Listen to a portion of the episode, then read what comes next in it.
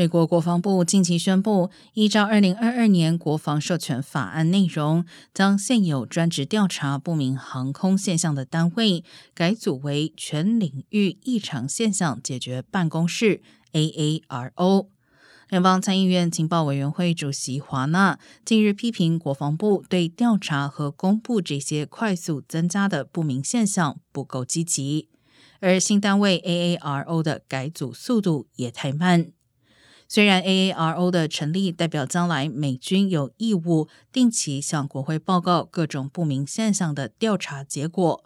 但由于许多案件牵涉的机密程度极高，因此将来 AARO 的定期报告是否真的会公布更多案件，还有待之后听证会报告证明。